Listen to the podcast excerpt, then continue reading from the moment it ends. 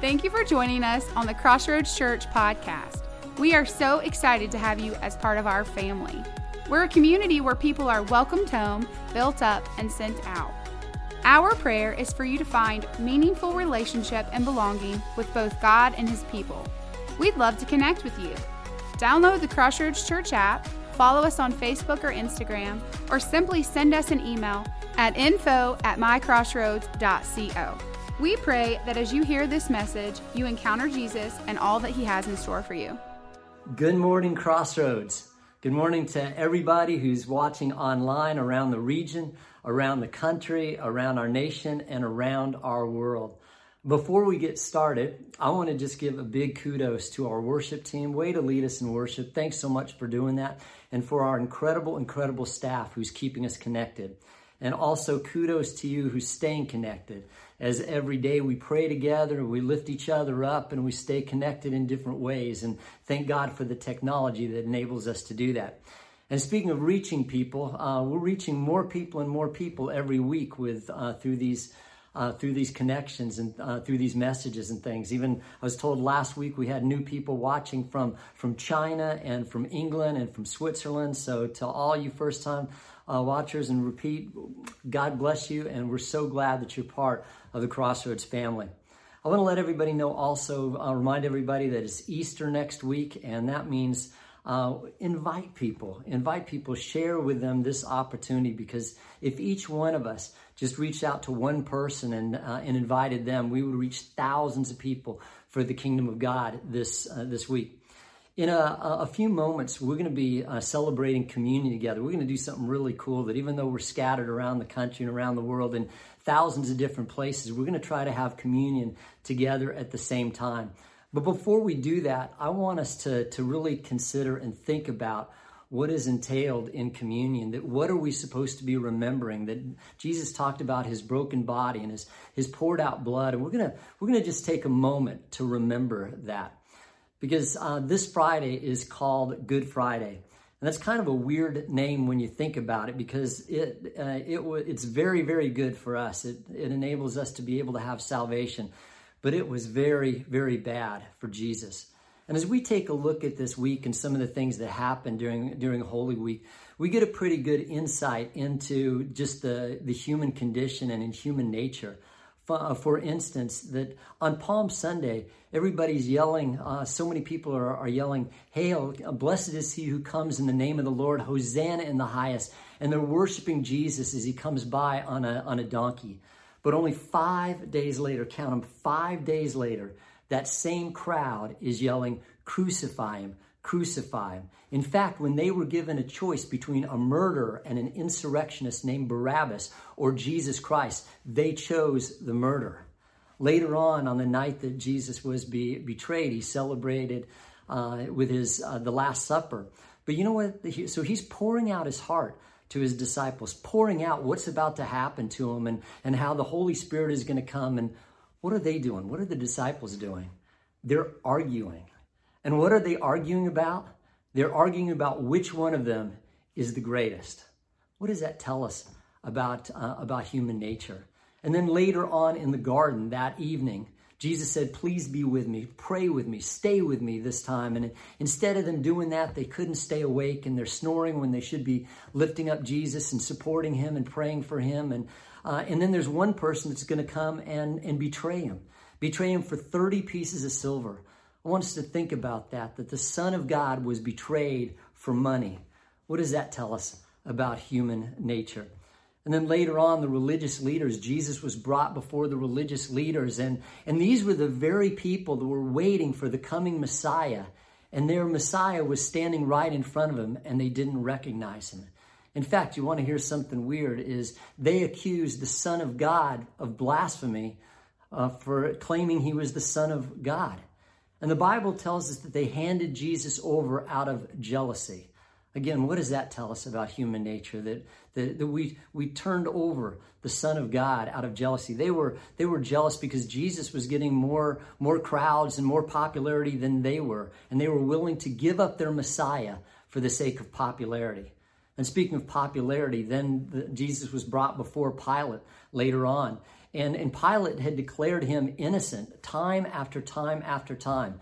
But the Bible says because he wanted to satisfy the crowd, he handed over Jesus to be flogged. All of this for peer pressure.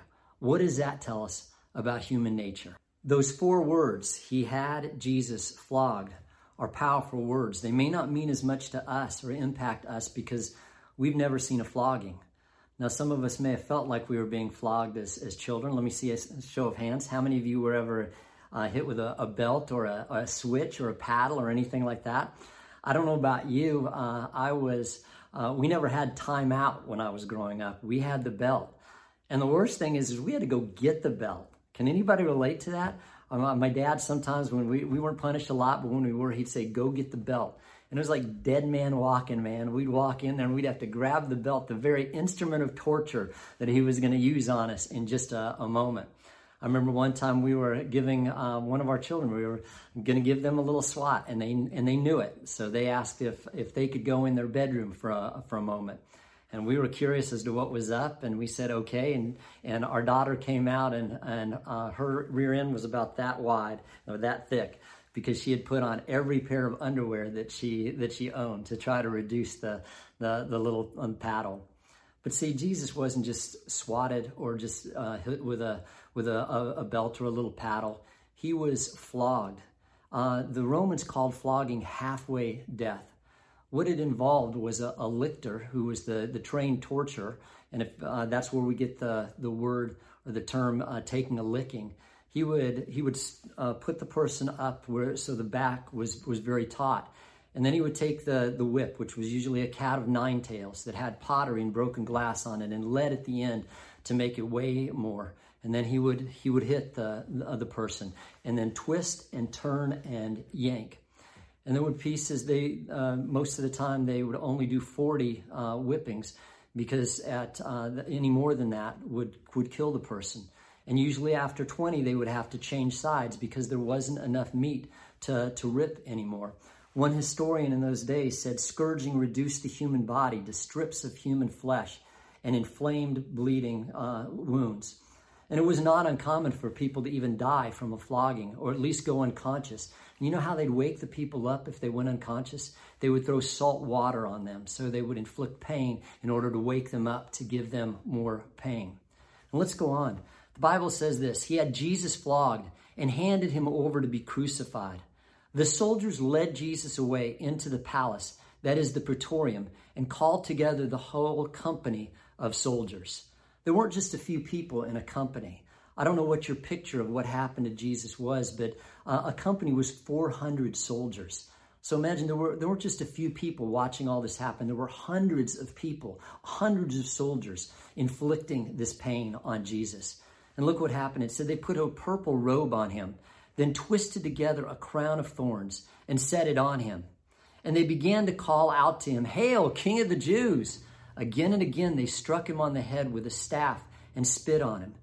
Falling to on their knees, they paid homage to him.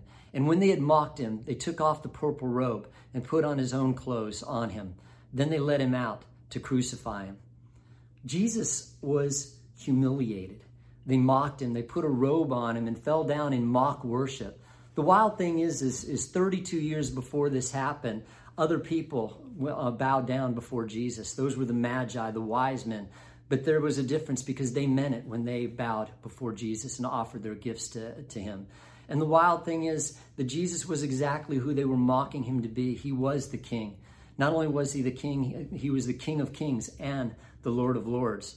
The second thing is, is they, they put a crown of thorns on his head, and these were between three quarters of an inch and three inches long, big Judean thorns. And this is the amazing thing that he gave up the crown of heaven so he could wear a crown of thorns for us, that we could get a crown that we don't deserve because he got a crown that, uh, that we deserve. Another thing they did is spit on him. This one's amazing to me. I mean, the lictor, at least he was just doing his job. He was doing his, his torturous job. But when they spit on him, I mean, what does that show us about human nature? Because here they were spitting on a completely defenseless person who was about to die. Just shows us a lot about the human heart. They also disrobed him. There were, there were two times where Jesus stood naked. One of them was as he was about to be whipped. The other one, he was on the cross. The Bible says they divided his, uh, his clothes among them and then cast lots for his, for his undergarments. And if your clothes are gone and if your undergarments are gone, you're left with nothing there. The pictures of Jesus having any clothing on the, on the cross is for our sake, not because it actually happened or was historically accurate. Jesus went through that kind of humiliation for us. The Bible says they struck Jesus. They struck him with two things. They struck him, first of all, with their hand. And the word there for the hand isn't a slap, isn't just a smack. It is a closed fist. It's where we get the word pugilism from. They boxed Jesus' lights out. The other thing they did is they hit him with, uh, with sticks. And the words there for that is, is they hit him repeatedly over and over and over. Jesus was also rejected. First of all, he was rejected by his disciples. Uh, the, the Bible says they, they left him, they abandoned him. One of them betrayed him, and the other denied that they ever knew him. I want you to think about those words betrayal, denial, abandonment. There's some of the strongest things could, that could ever happen to us as human beings. And if you've ever been betrayed, if you've ever been denied, if you've ever had those things, Jesus knows exactly what you feel like. And he was rejected by the crowd before the crucifixion. He had to hear the words crucify him, crucify him from people that all he had done to them is love them and care for them and heal them and provide for them and take care of them. And he had to hear those words. But he also had to hear the mockery that was taking place when he was on the, on the cross as they were shouting things as the as one of the thieves mocked him that was uh, that was dying next to him and then the crowd shouted out and one of the mockings was he saved others why can't he save himself little realizing that what they were saying was absolutely true he was saving everybody so he couldn't save himself the next thing that jesus endured was a brutal crucifixion and when we do capital punishment first of all we try to make it a private event where only a few people see it not so with the Romans. They tried to make it the most public event they possibly could for this message don't mess with Rome.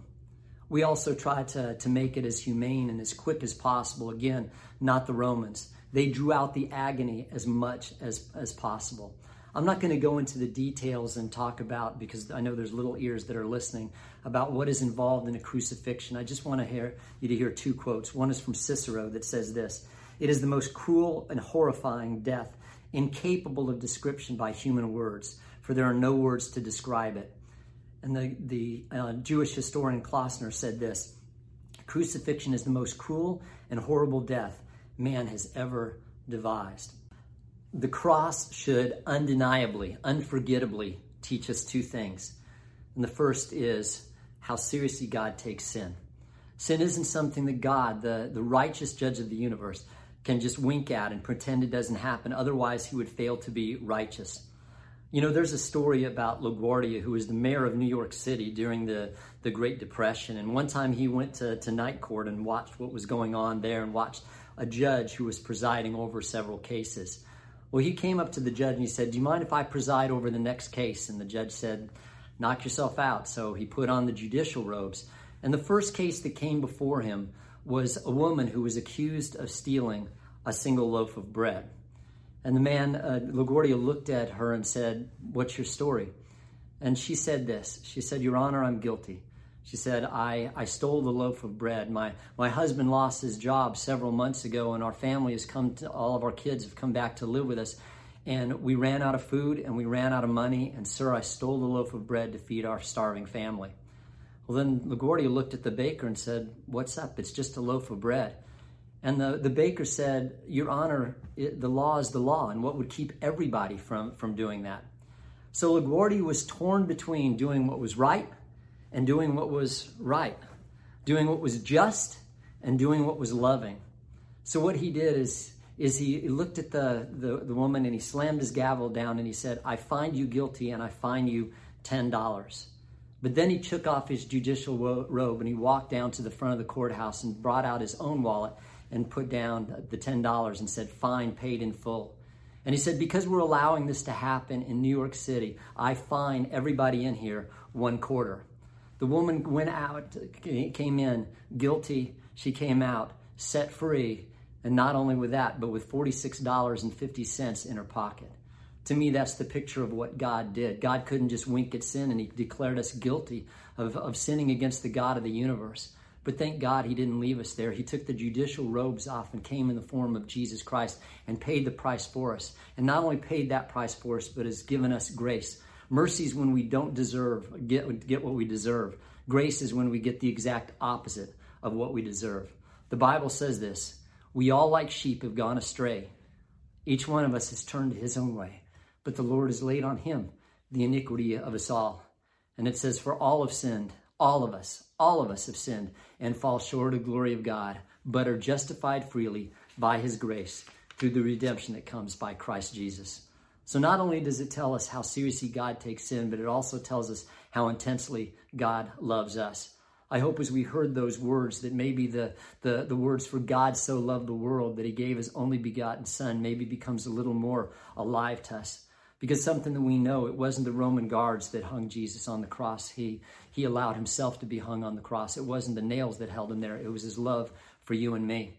Max Lucado said this, had the soldiers hesitated, Jesus himself would have swung the mallet. He knew how. He was no stranger to the driving of nails. As a carpenter, he knew what it, uh, what it took. And as a savior, he knew what it meant. And as the hands of Jesus opened for the nails, the doors of heaven opened for you and for me. You know, there's the story of, uh, of E.V. Hill, who's an African American pastor. And one time, several years ago, he received a death threat as he was on, on the phone, and the person called him and said, "said I've put it. Uh, someday I'm going to put a bomb in your car, and uh, and when you start the engine, you're going to blow up to uh, to pieces."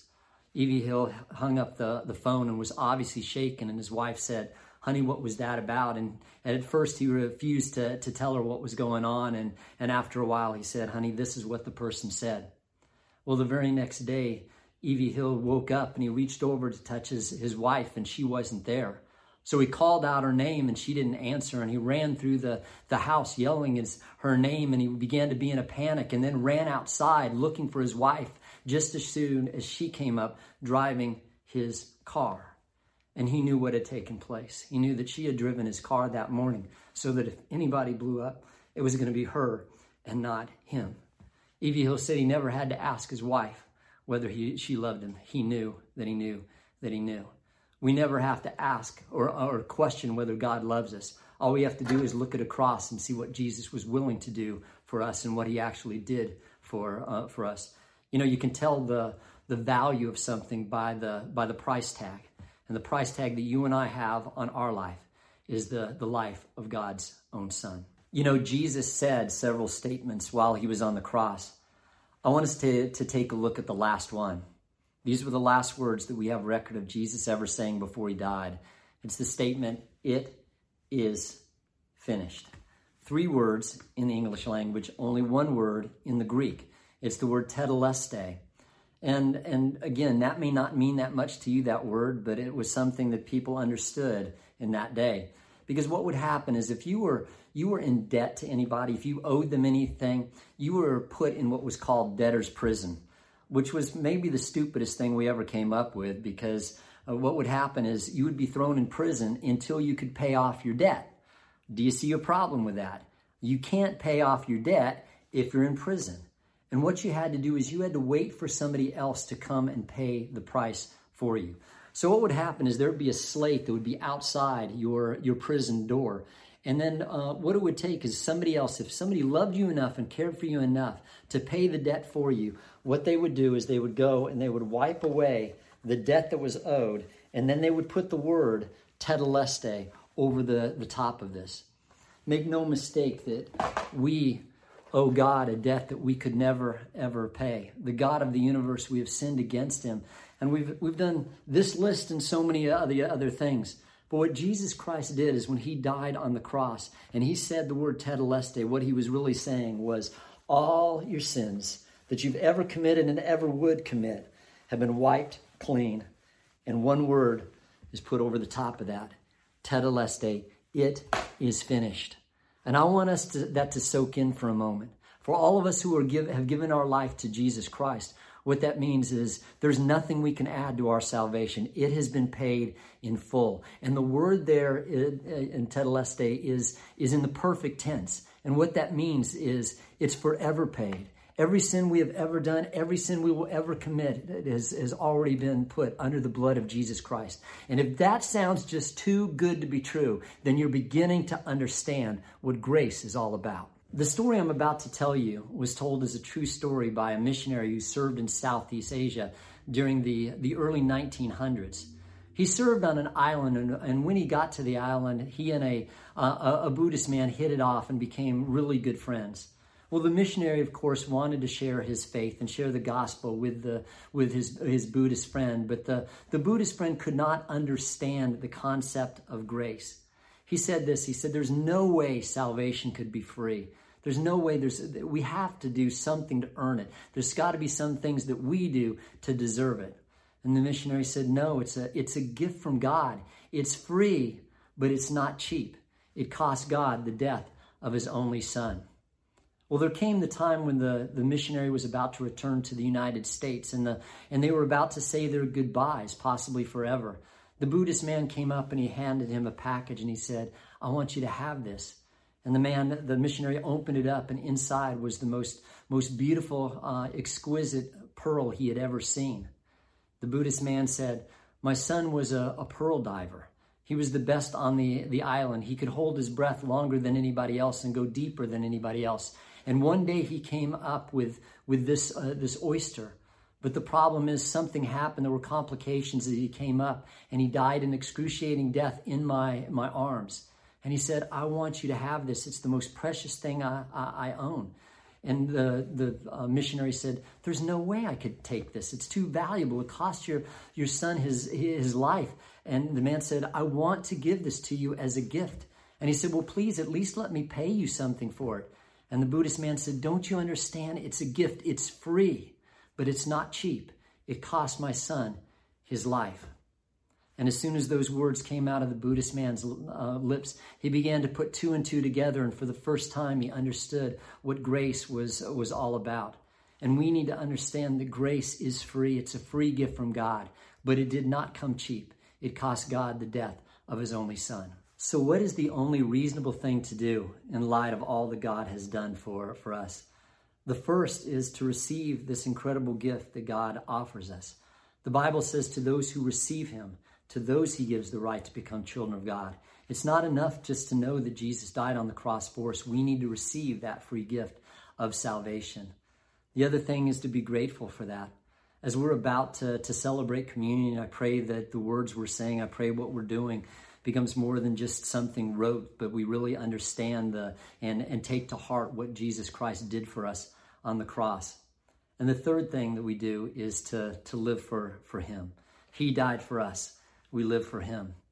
I like the story about four people. Again, this is a true story about four people that were riding in the berth of a, of a train. And uh, two people were a man and a, a, and a friend on one side, and there was a, a couple on the other side. Well, one of the men on one side went into a seizure, and, and the, uh, the, the friend, he, he picked him up and he began to comfort him and help him and, and make sure he was okay and, and, and protected him. And as soon as the man calmed down, the, the man looked at the, the couple on the other side and, and said, uh, I want you to, to know what happened. This man, this man gave his life for, for me. Said we were in Vietnam together and I took a sniper's bullet and I was I was left there to die. I couldn't get out of the, the jungle. And my friend here, he picked me up and began to take me uh, through the, the jungle. And, I, and time after time, I begged him to, to, to let me go for him to save himself, but he would not hear of it. He said he took me through the jungle for three or four days, and, and I'm alive today because of my friend. And when I found out his this uh, health condition that he was going through, he said I had to, to drop everything and take take over and, and look after him.